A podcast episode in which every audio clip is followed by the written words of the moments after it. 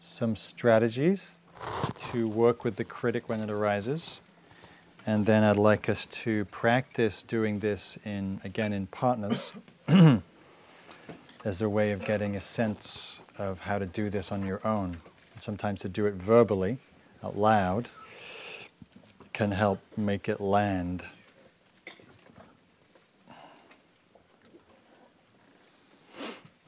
So, um,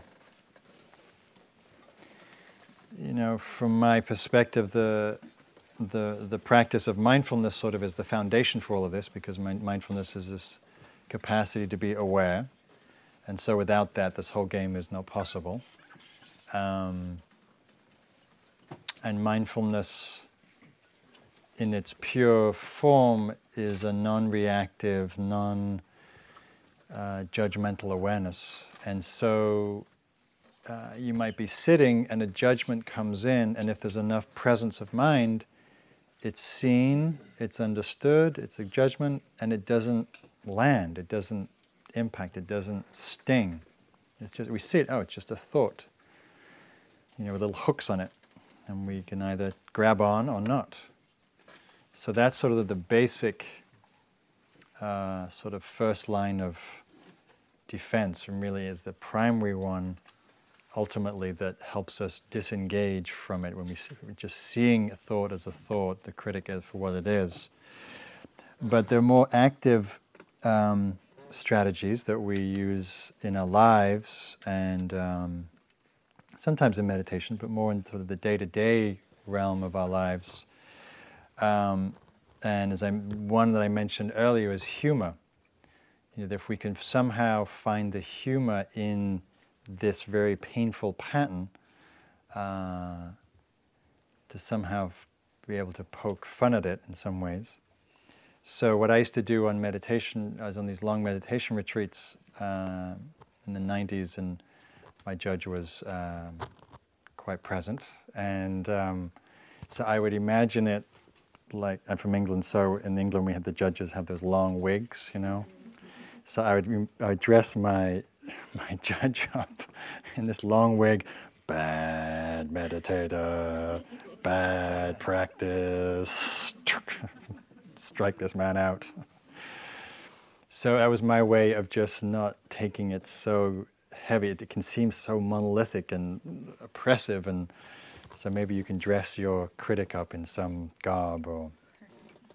Um, so another form of that is to play with. Uh, exaggerating it. So you kind of ham it up. Yes, you know, I, yeah, you're right. I really am the worst meditator that ever lived on this earth. You're right. I am the most disorganized, klutziest human being. So this is, of course, a lot of these defense, these, strat- these strategies I'm going to mention, they can there's a fine line because we could we could be doing that and it could be undercutting the the seriousness of the judge, or we could be believing, going, I really am the klutziest person in the world. So you have to you know be sensitive to that, but to be playful with it, because uh, humor it's, it's it just undercuts the sting when we can find some playful humor, lightness in it. Um, another strategy is to uh, it's more it's kind of like a tai chi move where the the critic is sort of used to us recoiling and defending ourselves. And one strategy is just to simply agree. Yeah you're right. Yeah. Yeah that was a real that was a real fuck up. You're right. Yeah i messed up. Yep i'm bad. Thank you. Yep i'm wrong. Yes and something about agreeing rather than like, no, no, no, I'm not that. I mean, because we'd spend so much time rationalizing, which is engaging the judge, giving authority. We just give it, yeah, you're right. Yeah, yeah, that was really bad. Thank you. And it just sort of, it can kind of slip by without that sort of whole energetic resistance, counter resistance. So, and what we're doing is we're acknowledging the content of that of the judgment without actually agreeing with its evaluation. So, one way of understanding the difference between judging and discerning is that um, judging is a discernment with reactivity. So, um, so um, it's a statement about ourselves or another person, but it also has some reactivity. And the re- reactivity is where the suffering is. So um, another strategy is just is to challenge the judges. Is the opposite. It's like, who do you think you are to be judging me? Like, who are you? What, what, you know, why should I listen to you? So some of these strategies are going to appeal to you more than others. So I'm, I'm, I'm going to throw out quite a few. Uh, another one is to be fierce, an expression of fierce compassion. Sometimes compassion looks fierce, it's not just nicey nicey. So, you know, if you imagine, like I mentioned earlier, your best friend or anybody, frankly, you know, walked behind you and took the role of your judge and gave you as much critical feedback as your judge does, you know, every hour of the day, right? You wouldn't stand up for that. You'd say, no, stop, enough. Like, I don't need to hear this. You told me once, I got it. Thank you, goodbye. For some reason, we don't do that with our own inner voices, but sometimes that spirit is needed where we firm, resolute, enough. You know, especially if we're um, rehashing or reviewing something we did that we feel like we didn't do so well, and we might, you know, as somebody mentioned over here, you know, keep themselves up all night, right, with with something that we did wrong or we didn't do well enough, and just to have that firmness, enough, I got it. Yes, this was a, this was problematic, this was difficult, or whatever the situation was. Thank you. And sometimes there's a place for that. There's a there's a archetypal Buddhist, Buddhist figure of a, of a Buddha with a sword. It's the sword of wisdom, and sometimes that sword cuts through, and sometimes with our mind, with our thoughts, with our judgments, that sword is appropriate.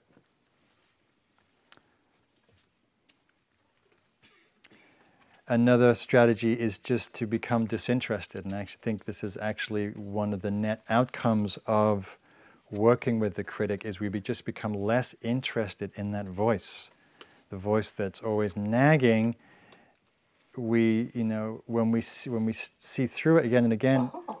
we there's less there's less investment in it and less interest in, in even knowing what it's saying. We just know, you know, we can be guaranteed after some various things that we do that the judge will be, you know, evaluating whether it's our meditation or a conversation or a presentation or whatever.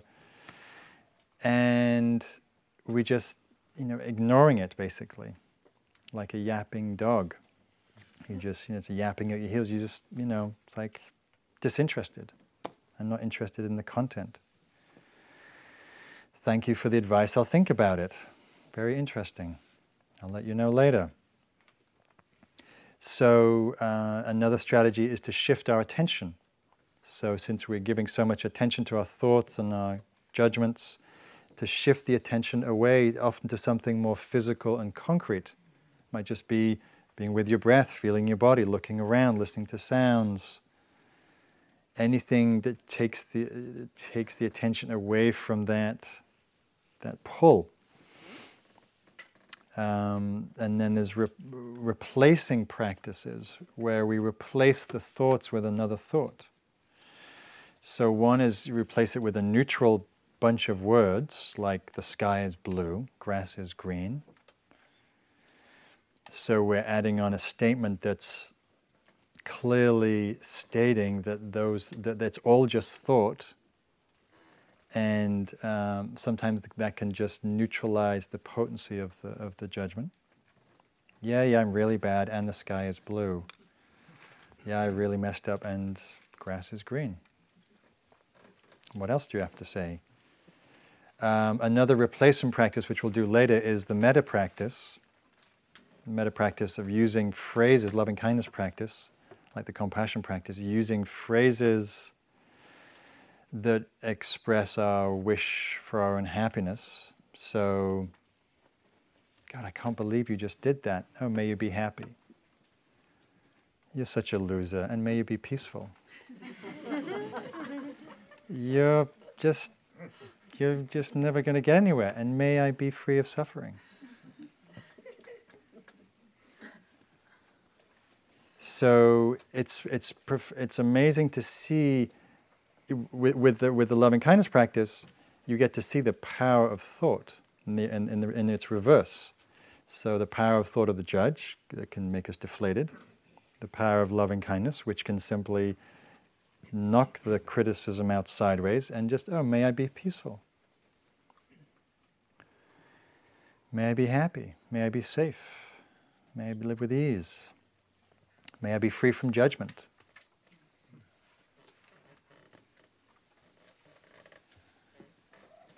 So, another practice like we were doing just before lunch, the compassion practice, feeling compassion for ourselves, feeling compassion for the judge. You must be really suffering to want to talk to me like that. You must be really coming from a painful place if you're hurtling those critical comments.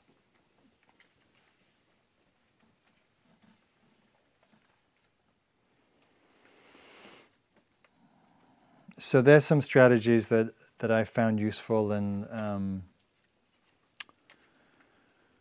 uh, gleaned from other sources that are useful.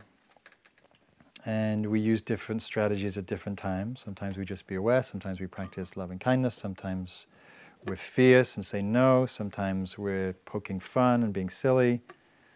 Um, so, whatever comes to mind, basically, whatever works is, is the point. Yes, at the back. Uh, I had a, I had a question. Do I need to use the mic or? No, you're good. I'll, I'll repeat it. Um, so, when I was listening to those, most of them sounded like ways of responding to a voice that you internalize, that your inner critic is a voice. And what I realized is for me, it's just like this felt sense that things are going to go wrong. And it's really subtle, and sometimes it's really hard to even notice it's there. And I finally do, and if I had to put words to it, it's like, if I don't do the right thing, things are going to go wrong. Right. And I'm wondering if you have any advice for working with something that's more like a feeling and not a voice or thoughts, because I'm finally starting to get to spot the feeling when it pops up. Mm-hmm. And one of the things that I've learned to do is say, "This is enough" or "I am enough," and that's very effective. But hmm if you have anything else that works with kind of like, I can't explain. It's like a thing in my gut. It's not. It's like it's not a verbal yak yak yak. Mhm. Mhm. bit different. Yeah. So the questions about sometimes the the judgment doesn't come as thoughts, but as feelings. Sometimes as a for you, it's a sense of foreboding, a sense of if I don't do the right thing. eh, What did you say? If I don't do the right thing, it's gonna something's gonna go wrong. Yeah, the doom will happen. Doom will happen. Right.